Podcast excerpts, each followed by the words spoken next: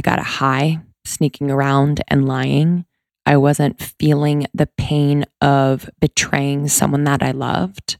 I wasn't feeling the pain of misinterpreting my soul and what it was saying to me. What I believe it was saying to me was, Lindsay, you need to be on your own in order to get to know yourself better and to give yourself more love so that you can receive the love that you've always dreamed of.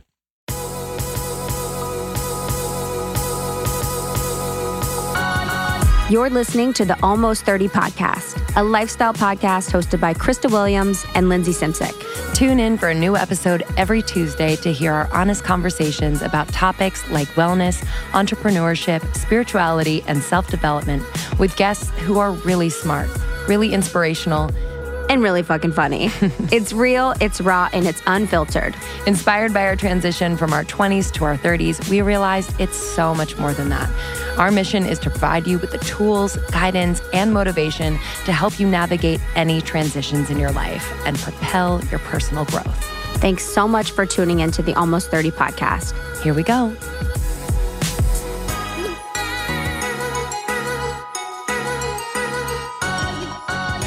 Yeah, I don't know where that table. So I'm sitting from. on Lindsay's couch and I look outside and there's like a tiny one of those tables that you eat at when you're eating in it's front a of the TV, dinner table. It's a TV dinner table.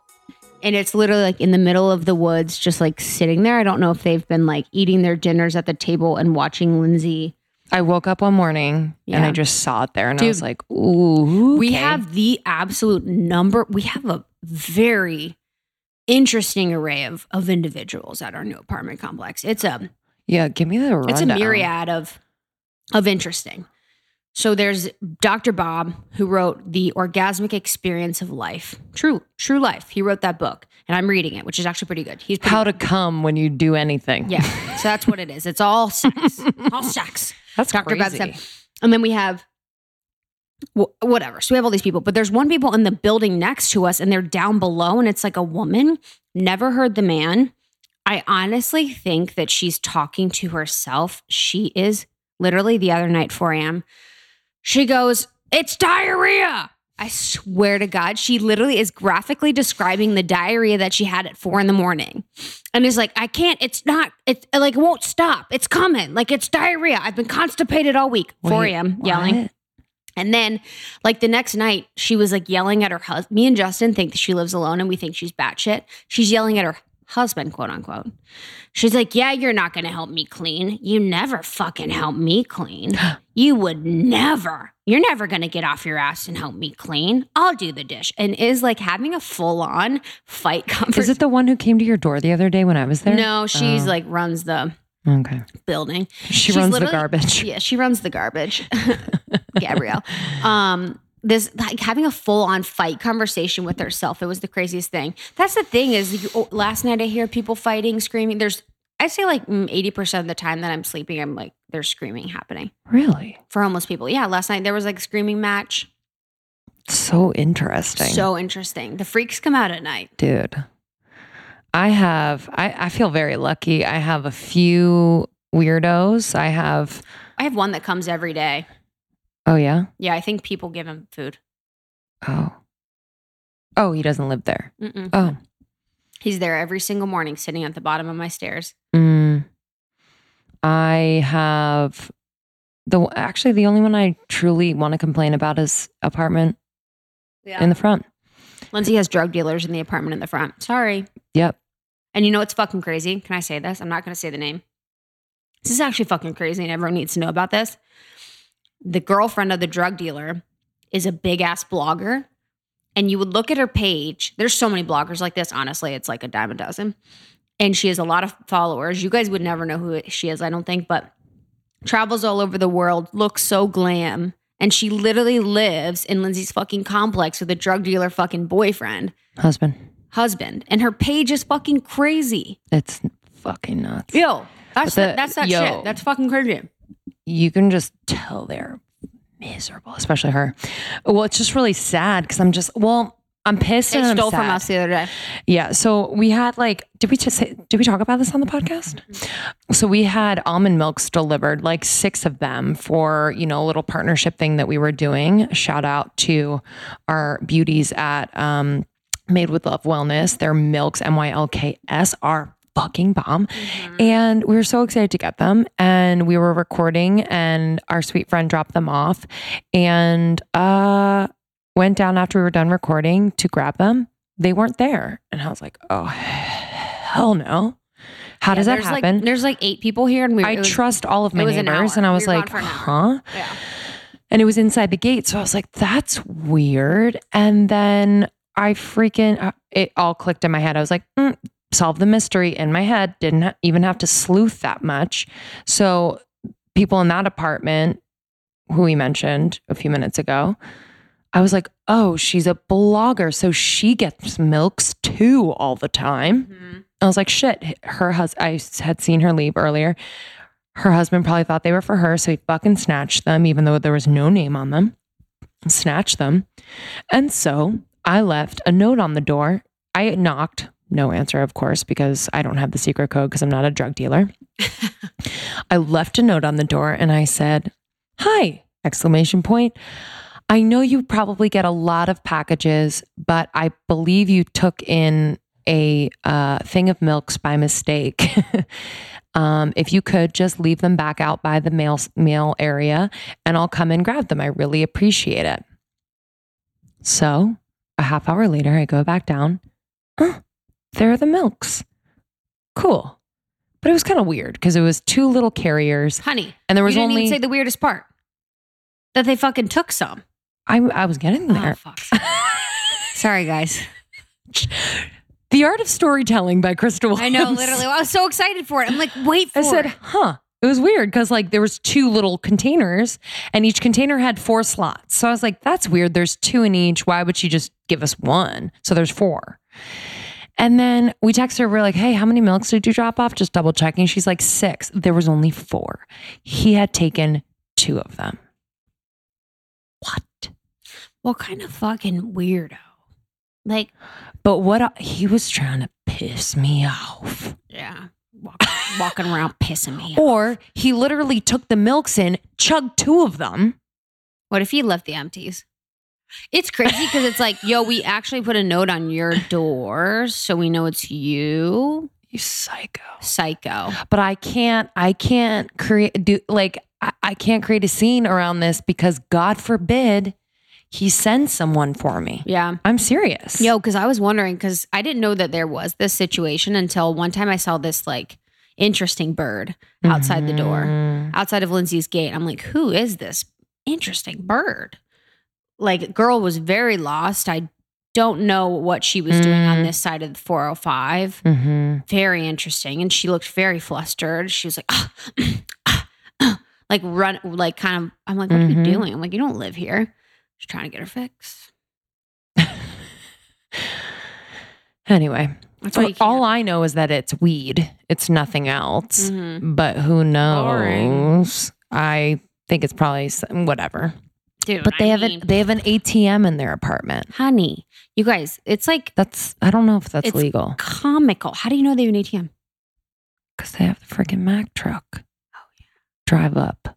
So they have a Mack truck drive up and they have video cameras in every single window. This episode is going to be proof. So if we go missing, yeah, just know this is why. I don't give a fuck. I just think the blogger thing fucking blow, blows my mind because it's like, oh, so you're funding your shit by drug dealing. It just pisses me off when like bloggers are part of that fucking formula and actually don't have fucking anything to say.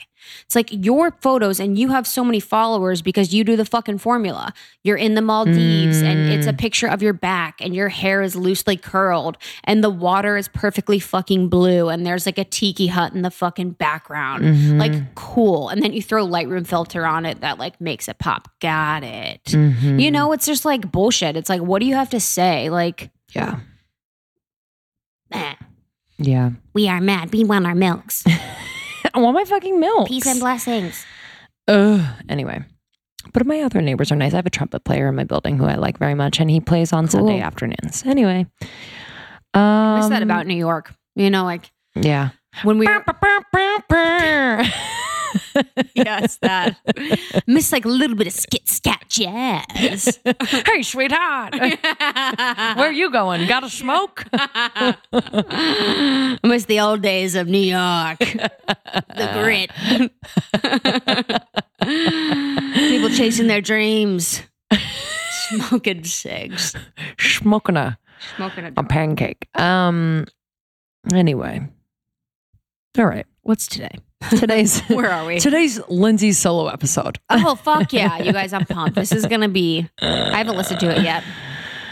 I didn't listen to yours before it came out, actually, so that was really fun. Yeah, That's the You way we need do. to. That's the way we do it. I don't need Um, to babysit you. I don't need to babysit you. We don't need to babysit each other. As long as you speak your truth, I will support you. Can you imagine if you're like, hey, Hayden, could you send it to me? Yeah, literally. what if I like popped it? I like cut it out. I was like, You're like, hey. I was like, hey guys. All of a sudden, this like devil sound came in. It was like, it's like what she really means here is you're like sabotage. it's a good one. I'm when Lindsay told me. So me and Lindsay are doing more solo episodes. I mean, the people have spoken. I know. But seriously, so we're trying to do more solo episodes, just connecting with you guys. They think we're little more. Siamese twins. Yeah. We're trying to differentiate who we are. Um, so when Lindsay told me that she was going to do this for her solo episode, I was so pumped. I remember reading it and I was like, yes. I was so, I was like floored. I'm like so excited. Yeah, it was. Thanks. Um, it was. Yeah, it was weird. One to not have you there and like kind of bounce a conversation off, but once you get in the flow, you just flow. It's, it, were you nervous at first? I was nervous for mine. I wasn't nervous, but I was like, it. w- I was almost like being annoying to myself. I was just like, Mm. hey, can you just like. T- Yeah. you know what I mean? Where I was almost like judging in the back of my head, like, are you saying enough? Or are you saying too much? Totally. And then I was like, okay, no, there's just times talk. I'm like boring. Yeah, but like we have to remember that like we've told that story so many times, either to ourselves or to other people, like to some people. So it seems maybe over talked about, but we haven't shared it really. So Mhm.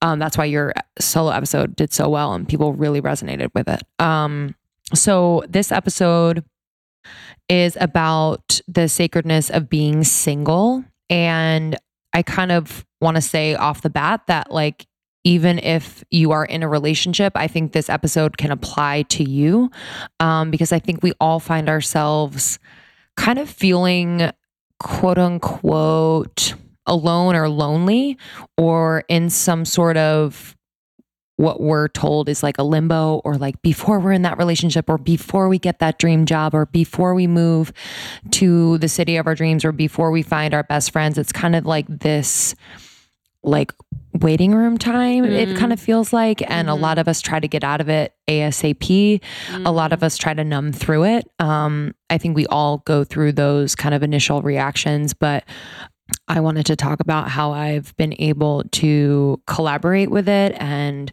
I think it's been the most important time in my life from which I know everything will flow. So I give a little background on kind of how I grew up and what relationships were modeled for me um, and the relationships that I had throughout even middle school, high school, college, because those kind of set the tone for what I was expecting and like the patterns that were super ingrained in me. So I had to do a lot of reprogramming when I did find myself thrust into this like white abyss that is being single. So yeah, it's just, you know, a stream of consciousness and you know, hopefully you're able to take to have some takeaways from this episode so that when you do find yourself a bit lonely or feeling um, in between in limbo that you can make the most of it because I think it's a really sacred, special time. yeah, there's beauty in the process, and I'm so glad that you, you know, thought think about it that way and are sharing it that way. So I'm excited to listen. Yeah. Cannot wait. Here we go. Here we go. Secret Facebook group. Join it on Facebook. Thank you for writing reviews. We'll read the review of the week at the outro. Really appreciate it. And then be on the lookout for some exciting things happening this fall. appreciate you guys so much. We wouldn't be here without you. And I feel like a douche loser saying that, but it means so true. much. It's Mhm. true, true, true. We love you. We'll see you on the other side. Love you. Almost 30 Nation, it's Linz, and it's only me. So, this is my solo episode, my first one. Um, what is so great and I'm so thankful for about Krista and I's relationship, me and Krista's relationship, English major, is that we are so different and that we have experienced really different things in our lives and we are at very different yet crossing at similar points in our lives now. And I learned so much from her and her, hopefully, from me. And we got the tap from the entity that is almost 30 that we should be sharing our individual experiences and stories in some solo episodes. So we hope you enjoy. I know you guys loved Krista's solo episode about quitting her job and pursuing her dreams. There was a lot to unpack there, and she inspired me to go full time with the podcast as well. So here I am. And I got the tap from Miss Almost 30 herself, this huge spirit that has come into our lives and asked us to serve you all, uh, to talk about the sacredness of being single. I've been single for about who? Uh, seven years. Yeah, seven years. And I've dated on and off. I've met some incredible people, actually, some incredible people on dating apps, by the way. So I am never, ever going to knock dating apps. I'm not uh, on them currently because I was wasting a lot of time just fucking swiping and shit and it annoyed me so but i have met some incredible people so i am so for them if you're on them um, and it's going well for you awesome so, for people who are not technically single, who are in a relationship, I want you to stick with me too, because I believe there is a space, no matter where you are in your life, where you are thrust into a time of what we might understand on the surface as loneliness. So, whether you move to a new city and you're trying to find friends, a community, whether you are in a new relationship and trying to navigate communication and you're not feeling heard and you just feel alone, whether you are not close to your family and um, having to figure everything out on your own without that type of support system, whatever it is, I am here for it and I want to unpack this idea. And there's really this stigma around being single, this feeling that it's a limbo, an in between time where we are working to get to being in a relationship, being with another, spending our lives or the rest of our lives with someone else. Or if you are in a relationship, maybe this is a limbo time before you get that dream job or before you have the best friends ever. And I just want to, one, take the pressure off because this time is so sacred. And I think in ways, kind of the main event, the big show. And oftentimes we we kind of brush it off and rush through it and numb through it. But this is the main show. Uh, I'll get into that more. But just a little bit about my history. If y'all didn't know, I've shared a little bit on the podcast, but just to bring you up to speed to where I am now and what I am unpacking in my shadow work that is that is making sense of it all. And perhaps a lot of you can relate in various ways. Um, so I grew up on the East Coast. I'm the oldest of four kids. So I was always the mother hen. I was always taking care of my siblings, making sure that they were okay, perhaps being a little bossy at times, if I'm being completely honest. But I was, you know, the one that mom pointed to when she couldn't wrangle the rest of them. So I was always um, nurturing in my nature. And at times that was to a fault.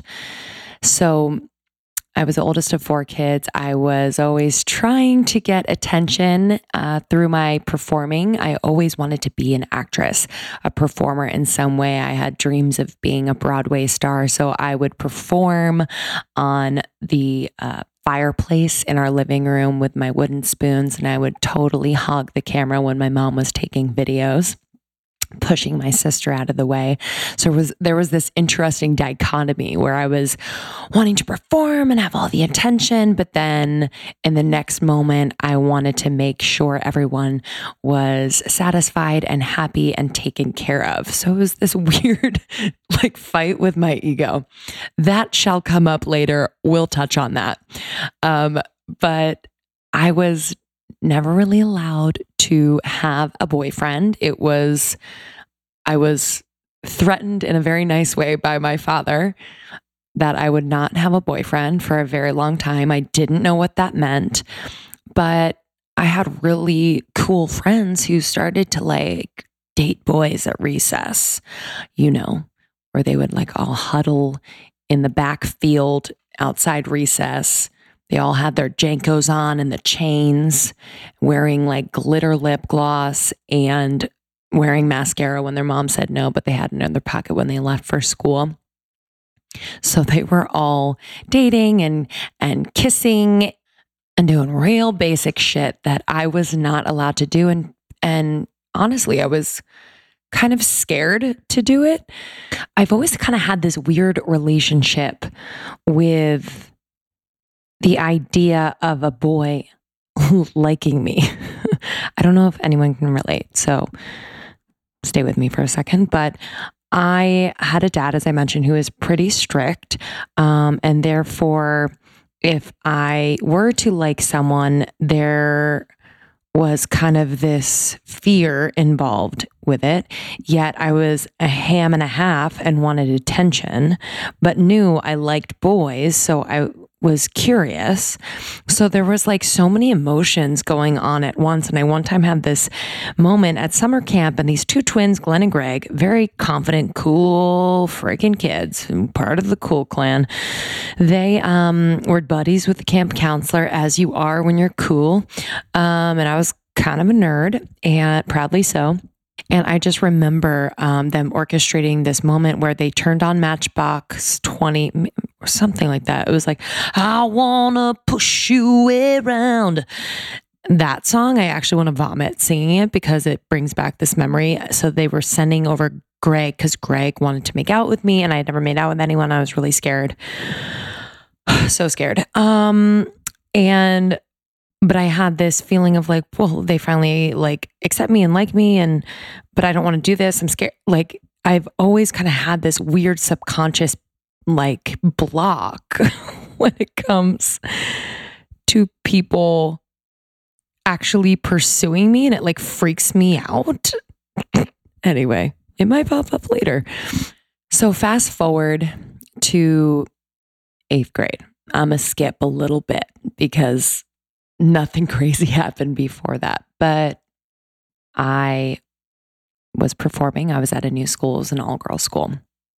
I was one of 23 girls in my class. And I went to this school for theater. They had a phenomenal theater program. And I just said yes. My parents kind of told me what I was doing, but thankfully I did this. This completely changed my life. And I was cast as Peter Pan, and women always play Peter Pan. And in this case, because we were so damn serious, they asked me to cut my hair.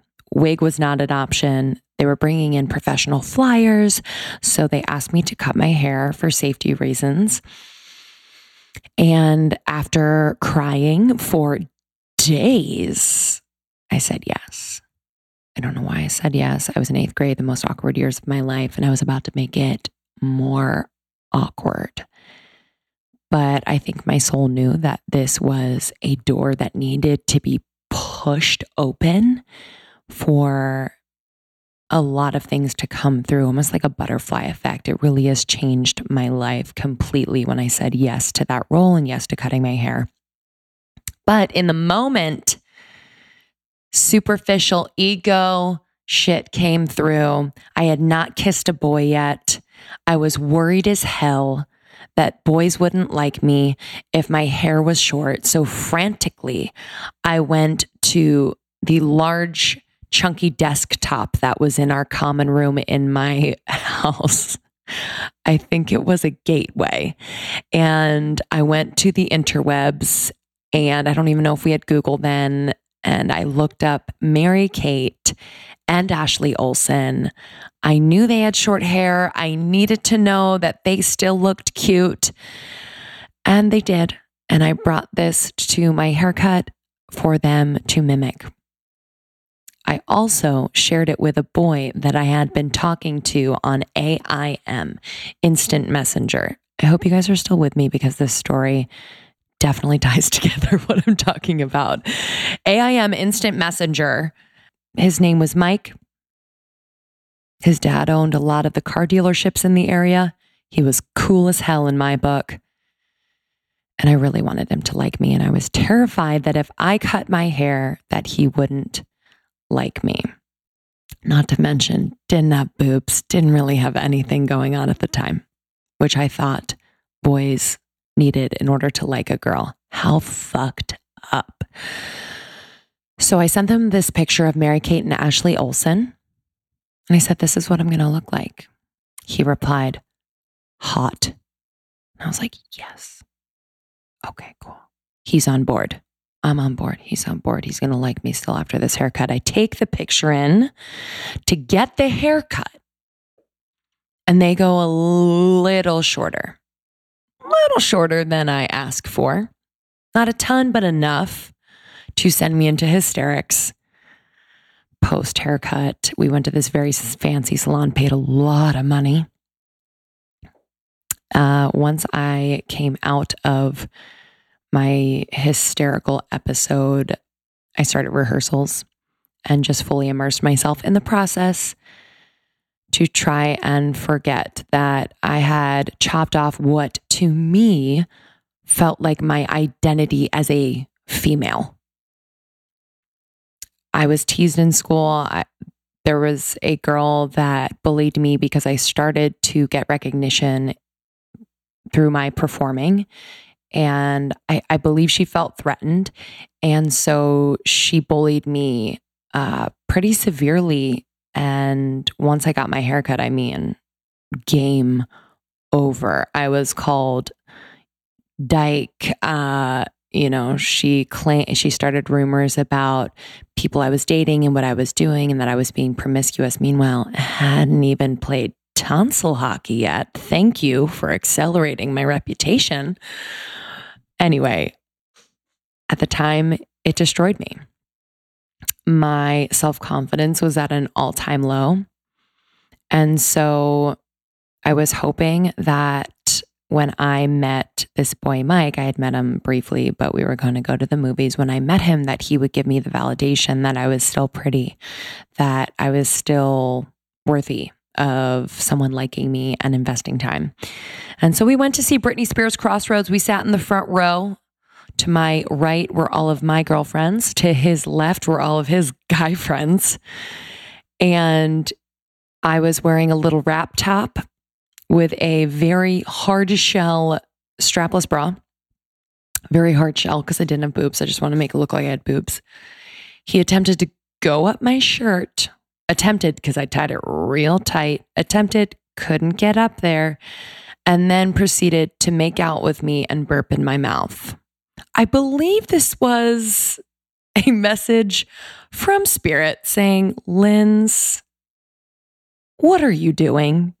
Why are you going to a boy who you know is probably making out with every girl on the block to find some sort of validation? Didn't listen to Spirit. I was crushed, disappointed. That was my first kiss, but I moved on. But I do think that was kind of imprinted onto my heart for a long time. And I continued to seek validation in these relationships with boys. My next boyfriend was what I didn't know to be uh, a drug addict. Didn't know that because I was naive as hell. He was taking Oxycontin and other pills. And once his mom asked me to help send him to rehab, I then knew the situation. That's how naive I was. But I was so enmeshed in taking care of him, nurturing him, making sure that he was okay, that I was fully invested and I was crushed when, you know, in a drug induced state, he would cheat on me and hang out with other girls and all of this stuff. This was ninth grade, people. But this time in my life when, and your life, when you are so impressionable, we forget that these moments, these memories, these interactions, these fleeting relationships could have a big impact on the way that we see ourselves, in the way that we evaluate how much we are worth. And I'm unpacking this now better late than never by the way. If you feel like you are a lost cause, like you have too much to unpack, never, never, never. You can start today, one thing at a time, one breath at a time, one conversation with yourself at a time. So, thankfully, I, my luck with men definitely changed later in high school. I dated a wonderful guy for a year, senior year of high school. That was magical and really set the tone for um, my next relationship as well in college. Let me ask you something real quick, though. A little detour, but I think um, it definitely is on topic. So, when it comes to our parents, I I love my parents so much. Um, they are still together.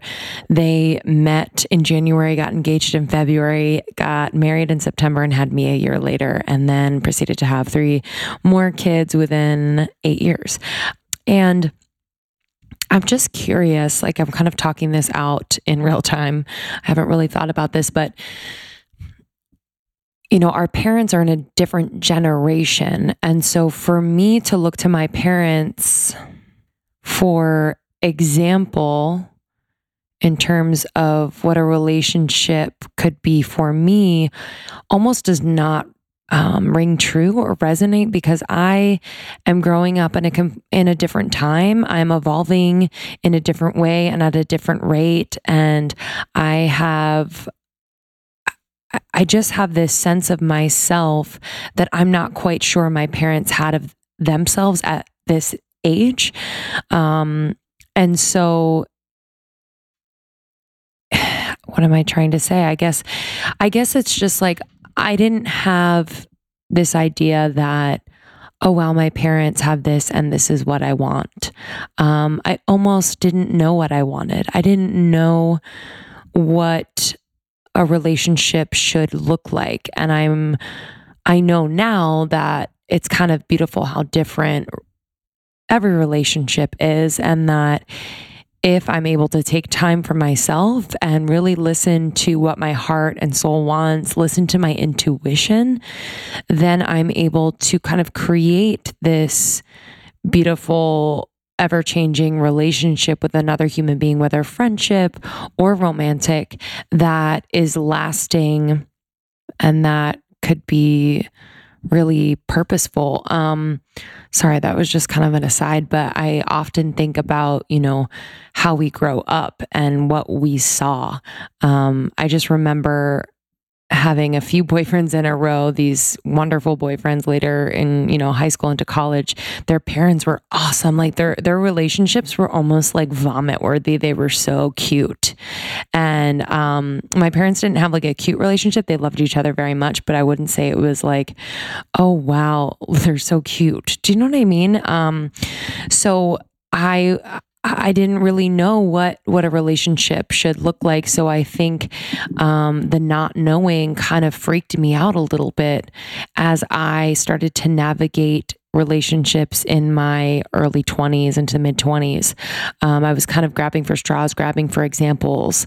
So I, I'm sure a lot of you can relate, and I'd love to talk about it more outside of this episode. But you know, it's just really interesting to kind of see the parallel.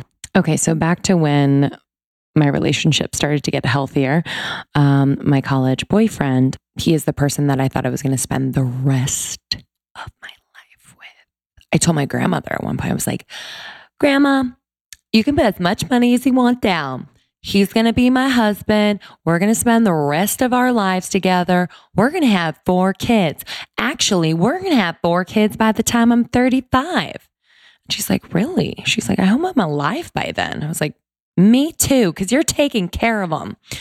Um, but I was sure. I was definitely sure. Not one ounce of doubt.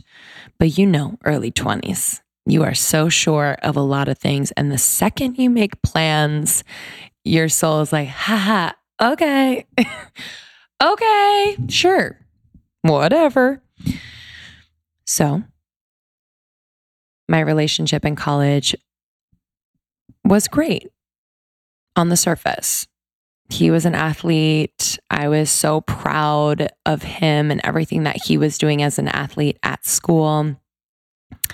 I was constantly thinking about him, what he needed, about plans for the future and how I could kind of work around where he was possibly going, which could be the pros, and how my life could kind of conform to work with his. Constantly just thinking about the other, making sure that they're okay at the expense of my own kind of soul's calling. And I know that sounds cheesy as fuck, but my soul was speaking the whole damn time. And I chose to not listen. That is not to say that I didn't love him. I loved him very much.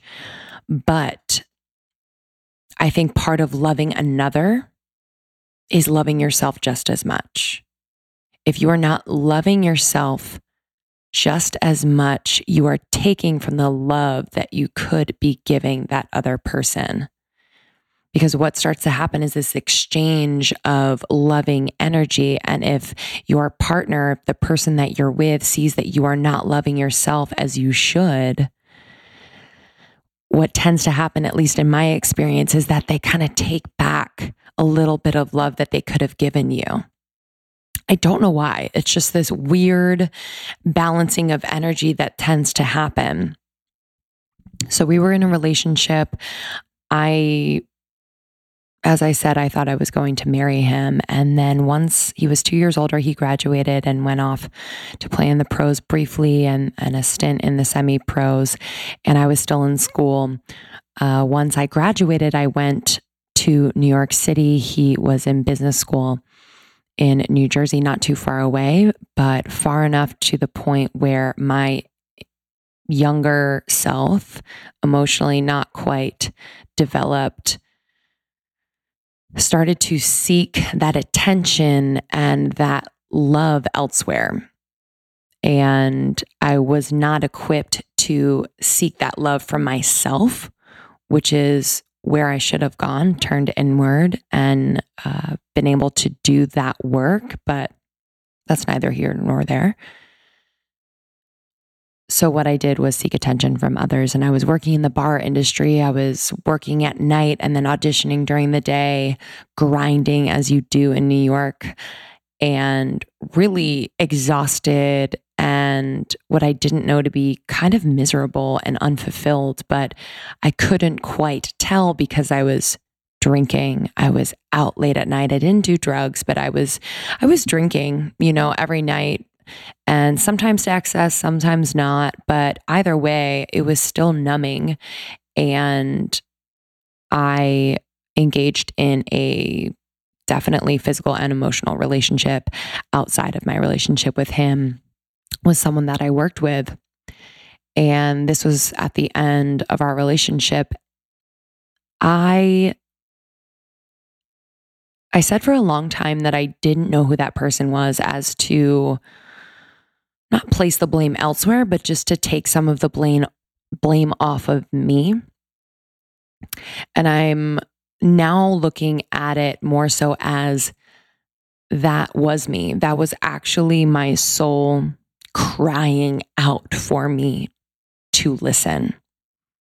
And what happened was that my ego got involved and I believe kind of drove me into that that cheating period and for me, I I got a high sneaking around and lying.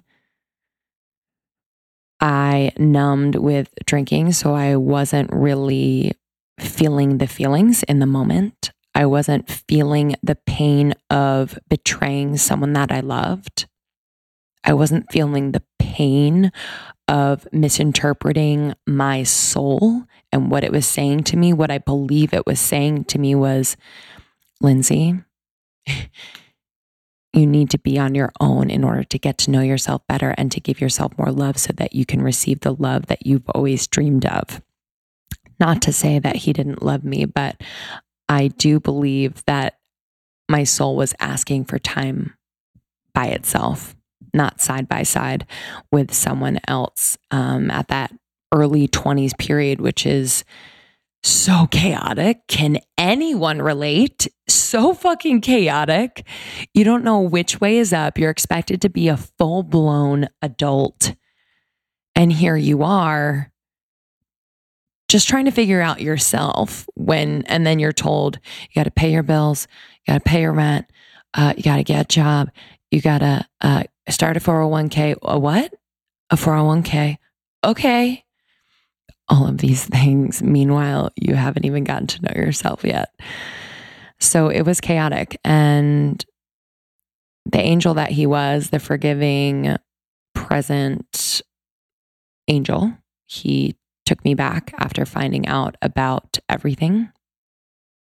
But I had dirtied the fucking water and just felt so shameful. And I felt like this was not the same anymore.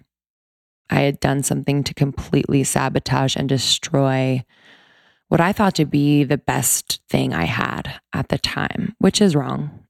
I had so many things, including my own spirit and talent that was dying to be shared.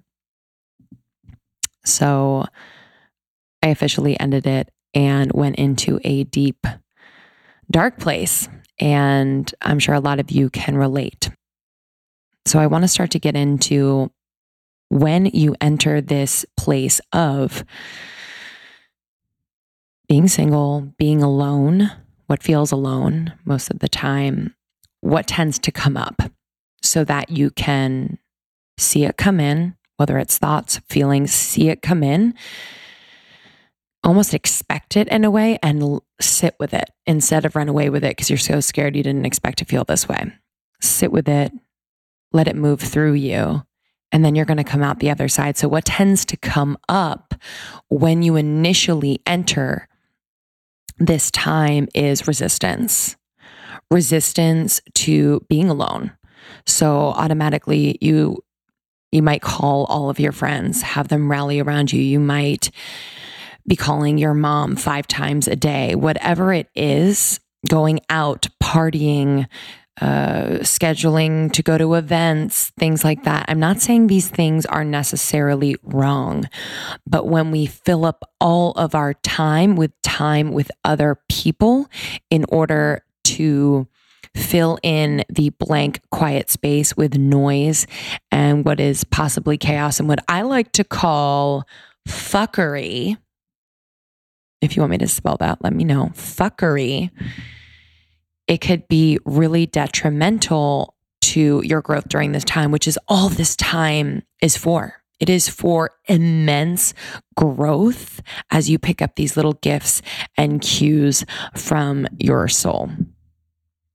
So, also, what tends to happen is that we tag this time as being lonely and alone, and we just kind of veil it in this dark stigma of okay, so I, I'll I'll be here for a little bit and like eventually I'll come out of it.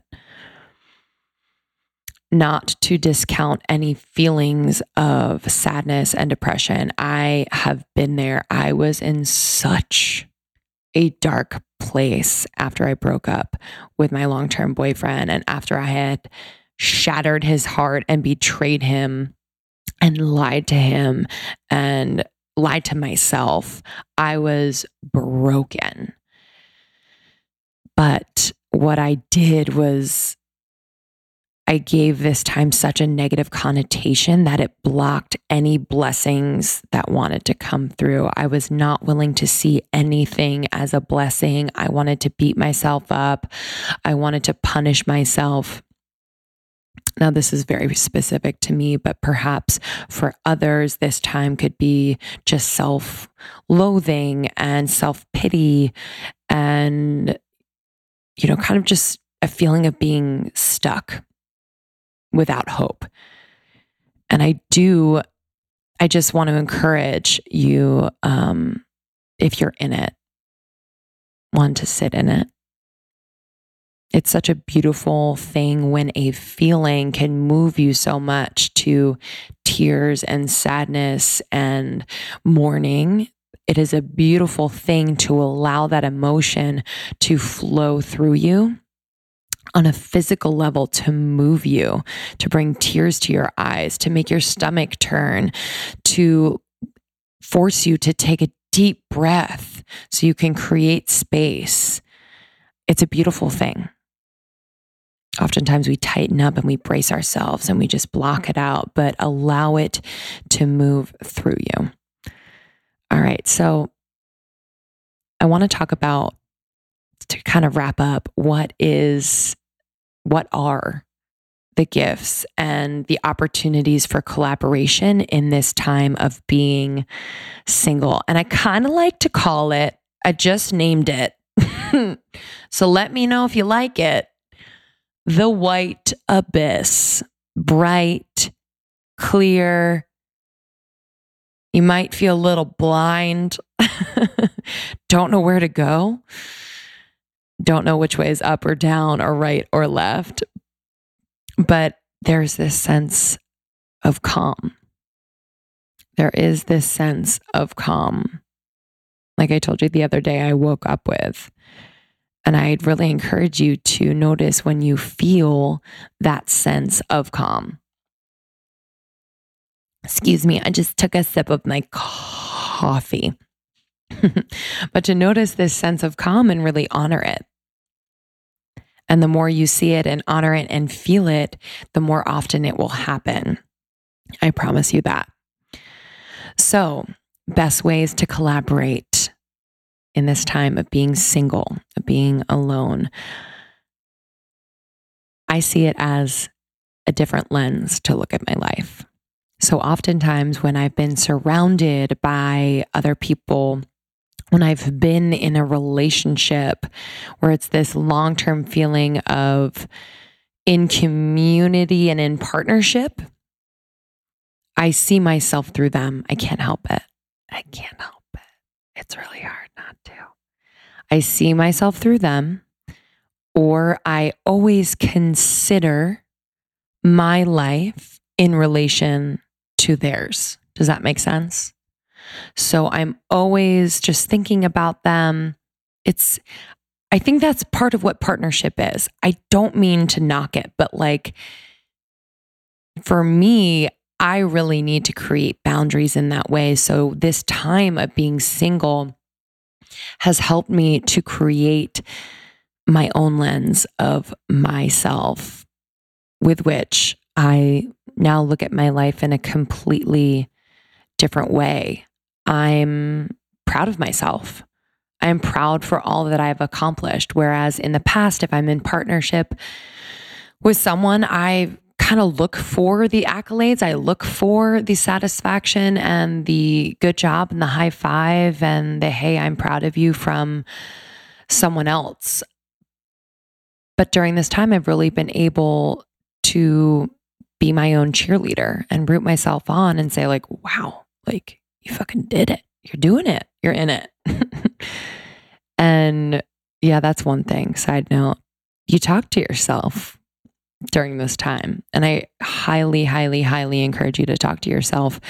Things start to come up and out that you could have never th- thought you would say. And I don't mean that it's going to be shocking necessarily, but it's going to be truth and it's going to move you because what starts to happen is you start to have a conversation with your soul. drink every time I say the word, word soul. You start to have this conversation with your soul and things come up and you you're talking to yourself and a truth pops out about perhaps the way in which you've been pursuing your dream and how it's really not aligned and that you should ease up on this in order to accelerate in that direction. Truth starts to come up. So, this new lens, it's clearer. It is the way in which I see my life as it is, not with any other filters that people put on it, but truly as it is.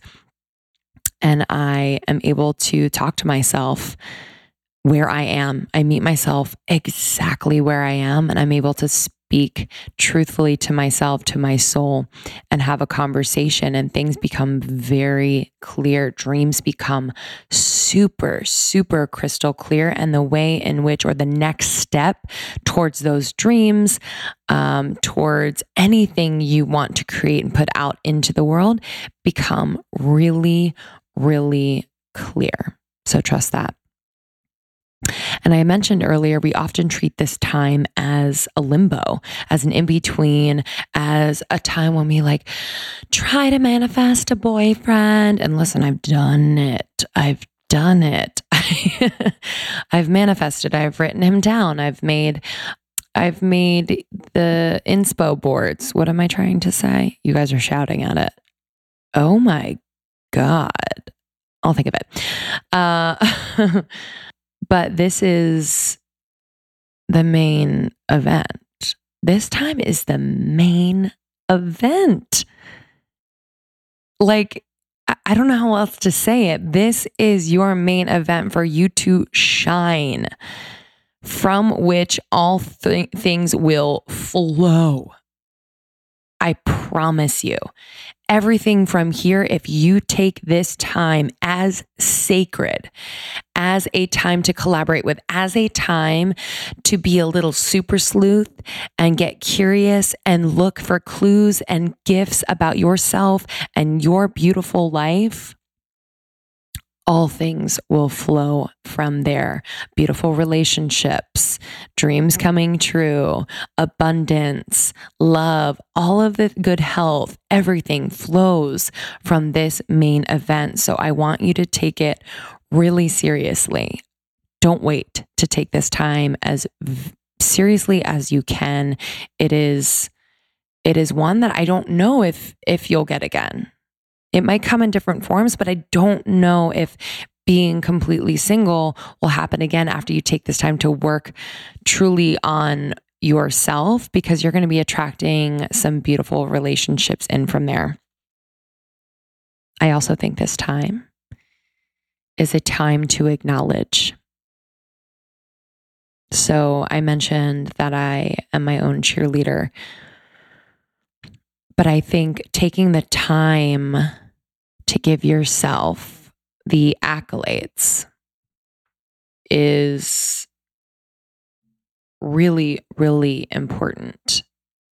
Because at the end of the day, you have you and you. And so if it feels a little cheesy, if it feels a little much, a little outside of your comfort zone to be like, hey, good job. Like you're fucking killing it. Or I'm so proud of you. Well, just humor me and practice it. This is all practice. Everything that I'm talking about today is practice. You can't do it once and be like, yep, got it, feeling awesome. You have to practice it every single day. And it's going to be annoying sometimes. It's actually going to annoy the shit out of you sometimes. I don't want to do it. But the moment you commit and the moment you step into the fire of feeling uncomfortable, that's when the healing begins. That's when the abundance starts to come in because the universe is like, ah, she's got it. He's got it. Mm-hmm. He's ready. He's willing. He's open. So be sending messages, be sending motherfucking bat signals with your energy, with your choices, with your body language, with your commitment, with your practices. Be sending bat signals to the universe. Okay. Putting on my bat suit. I want to talk about creating rituals in this time. It has been so, so special to me to be creating rituals. And I didn't realize it up until recently. I'm kind of kicking myself for all the time, not wasted, but I don't know. I think I fucked around because I was trying to get out of feeling lonely or uncomfortable. But I am finally on the ritual train when it comes to doing rituals on my own, and it lights me up and completes my fucking life. So listen up. Creating ritual. For example, going to the grocery store, picking out beautiful, nourishing foods, coming home, you know, putting on music or your favorite TV show, lighting a candle or two, maybe Palo Santoing your place mm-hmm. up, just kind of setting the mood and the tone and cooking this beautiful food for yourself. And a lot of people are like, but I, like, if I cook for myself, I cook too much and I'd rather cook for other people. I get it because I feel the same way. But this is not supposed to be super comfortable all the time. This ritual is is part of the message that you're sending out and something else that I'll get into in a moment. But this ritual can be so super sacred. And so, for example, like I said, cooking and then sitting down and taking in the food that you prepared, that you put love and time into. I know it sounds like a lot and it sounds like, oh, that's going to take a long time. Yeah, it might, but you are worth that time. You are worth the time, I promise you. And I'm going to skip ahead a little bit because it's just kind of coming up to to bring up so that it makes even more sense. But a ritual like this, cooking for yourself, sitting down and mindfully enjoying the food that you prepared for yourself. A ritual like this is for me a love date. So a date that I make with myself, I put in my calendar, put in my calendar, literally, and I have alerts on it. Put in my calendar, block off my calendar on my work calendar so that I have this time because giving yourself the time and love on your own is creating and sending a message to be able to receive the love that you have always dreamed of, that you deserve, that you are worthy of.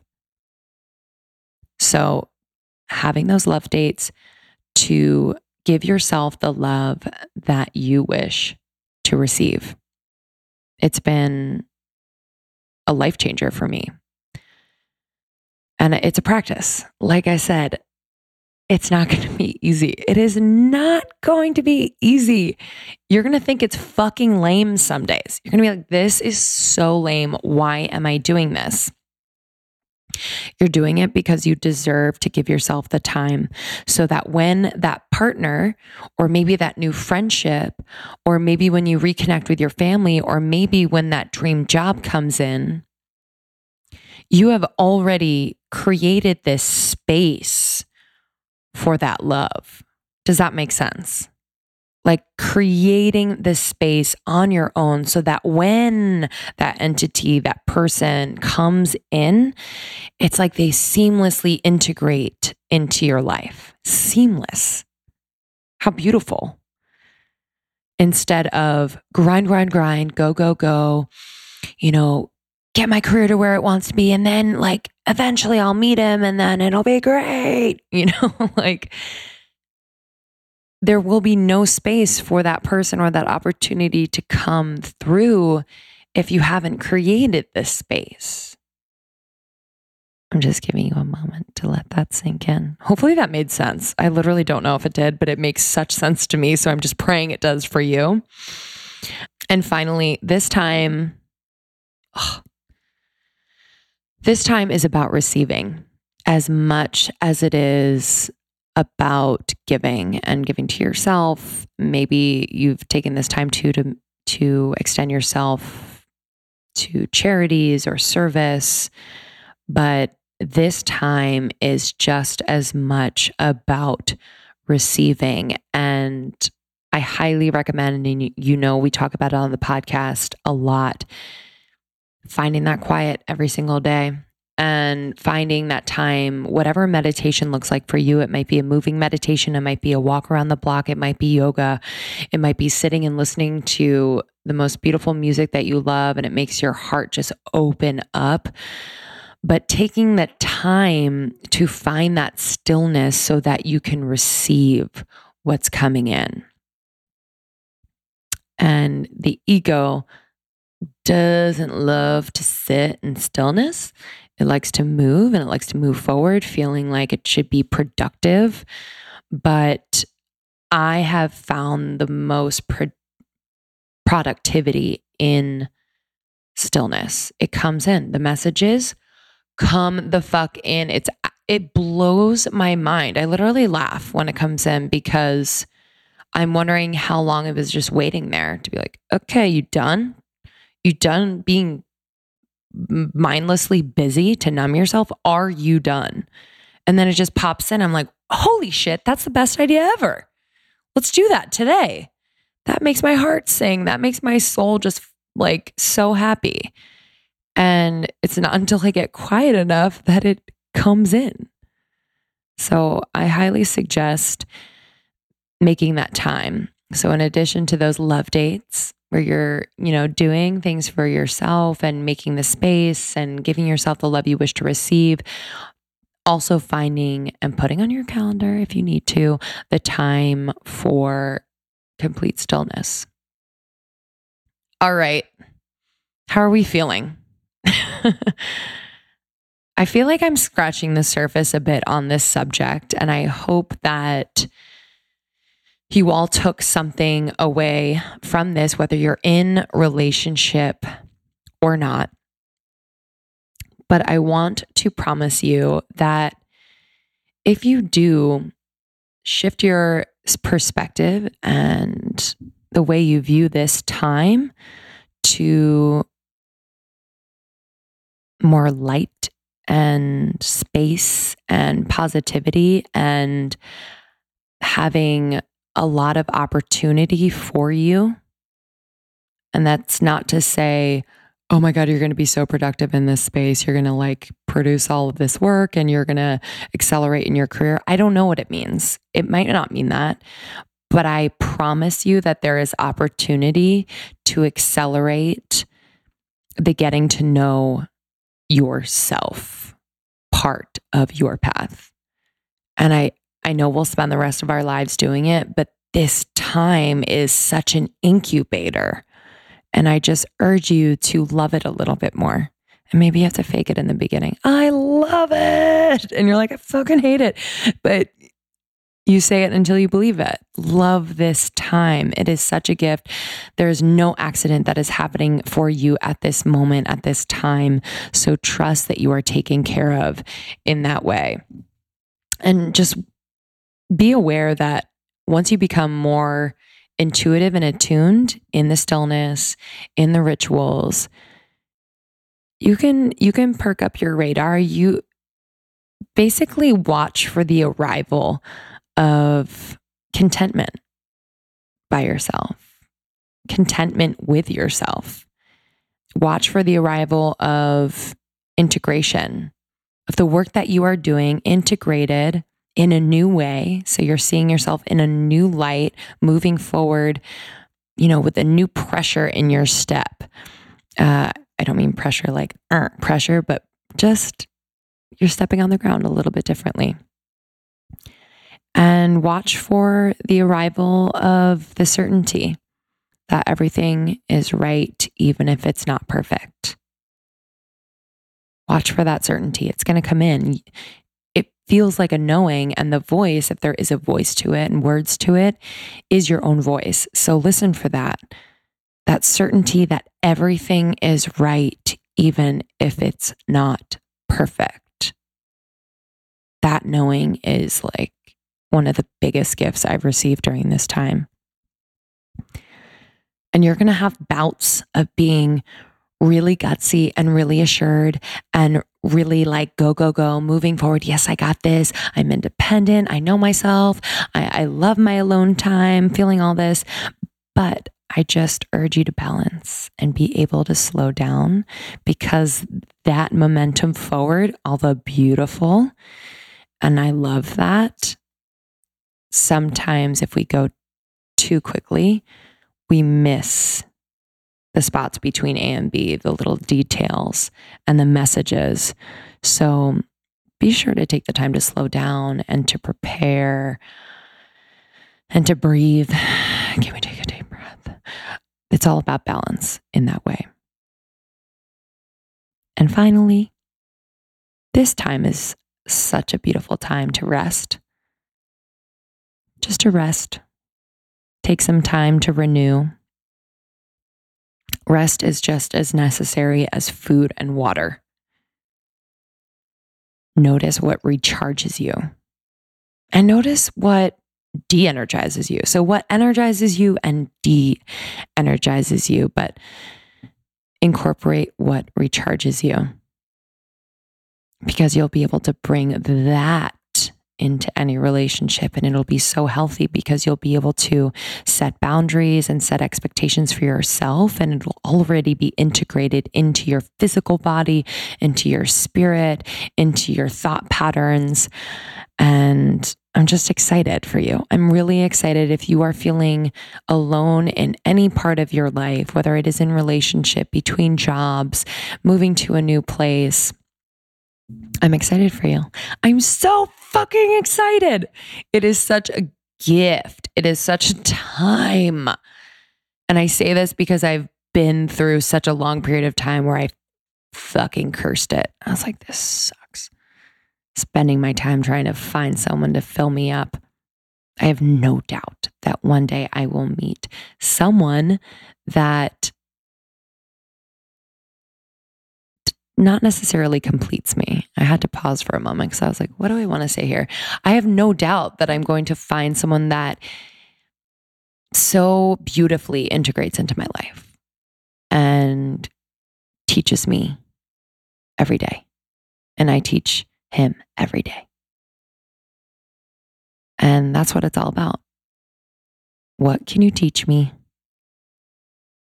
And just coming from that place of pure love as you're being taught, as you are teaching. This is what it's all about. Let go of the final destination of what you thought your life would be. This is what it's all about. The things that come up so unexpectedly. And your call to rise and to open and to learn and to be yourself and to get to know yourself even better and to share your gifts in the face of what you didn't expect. You are called. Okay, babies. I love you all so much. I hope that was helpful. I want to continue the conversation in the secret Facebook group. It's really important to us that you continue to share your stories and what you're going through because I have a feeling I'm going to get feedback after this one that I am not alone. There are times when I feel like I am in dealing with, you know, a sense of loneliness, but I know I'm not alone. And there are ways in which we can collaborate with this time to make it the most sacred time in our lives. So I love you. You're doing great everything is working out just the way it should in the perfect timing. You are on your path. You are loved. We are so grateful that you are a part of this community and you inspire us every fucking day. I love you. Have the best day. Wow. wow. I was like, what other? Oh my God. Wow. Well, thanks guys for listening. Appreciate it. That was uh So, guys, we're going to do a solo episode. It's going to be me on my slut journey. Talking about my slutty days. What? We're not- That's basically what my episode was about. really? no. I should have a, sl- a slut episode. Slutisode. Yeah. Great idea. So we're going to be doing more solo episodes, probably about once a month. Mm-hmm. Um, we're not really sure, but we hear you. So Krista and I have lived very different lives and are able to kind of touch on different uh, topics and experiences. So we're gonna we're gonna do that, even though it's scary not to be together. Mm-hmm. but it feels feels good to kind of be supported by the other and do that. So Yeah. She feels good to just talk yeah. sometimes, very rarely. All right. Review of the week. Oh, I wonder if this is from Lauren Coleman from my hometown. I wonder. It's it just say Lauren or It's- Lauren C. It's Cuddle Lauren. Her last name's Coleman with a K. Lauren Oh. Coleman, Mason. What's up? Wonder if it's her. Five stars, my go to podcast. This podcast is everything. It couldn't be any more real and relatable. I love the topics. Literally, they cover every aspect of my life, and it's something that everyone can listen to, no matter what age you are. Krista and Lindsay are so genuine and always bring something new to the table. They do an amazing job of generating informative and exciting conversations that you can always take something away from. Hands down, my favorite podcast. Thanks, Lauren. Thanks, Lauren. Sweet. Um, thank you for listening. Thank you for joining the secret Facebook group. Um, thanks to everyone who've uh, come to our tour. Yeah, our thanks so much. Like it means the freaking world. We've sold out the entire tour. Cool. Uh, what? Cool. Also, you guys have been tagging us in the pictures where you guys are hanging out. Yes. There's lots of subgroups More. for almost 32. So find the subgroup for your city. You guys are meeting up, you're having book clubs, you're doing really, really cool, awesome things. Yeah, and if you don't have a subgroup for your city, start one. Like we need you. Yeah. Um, we love you all so much, and we will see you next Tuesday. Bye bye.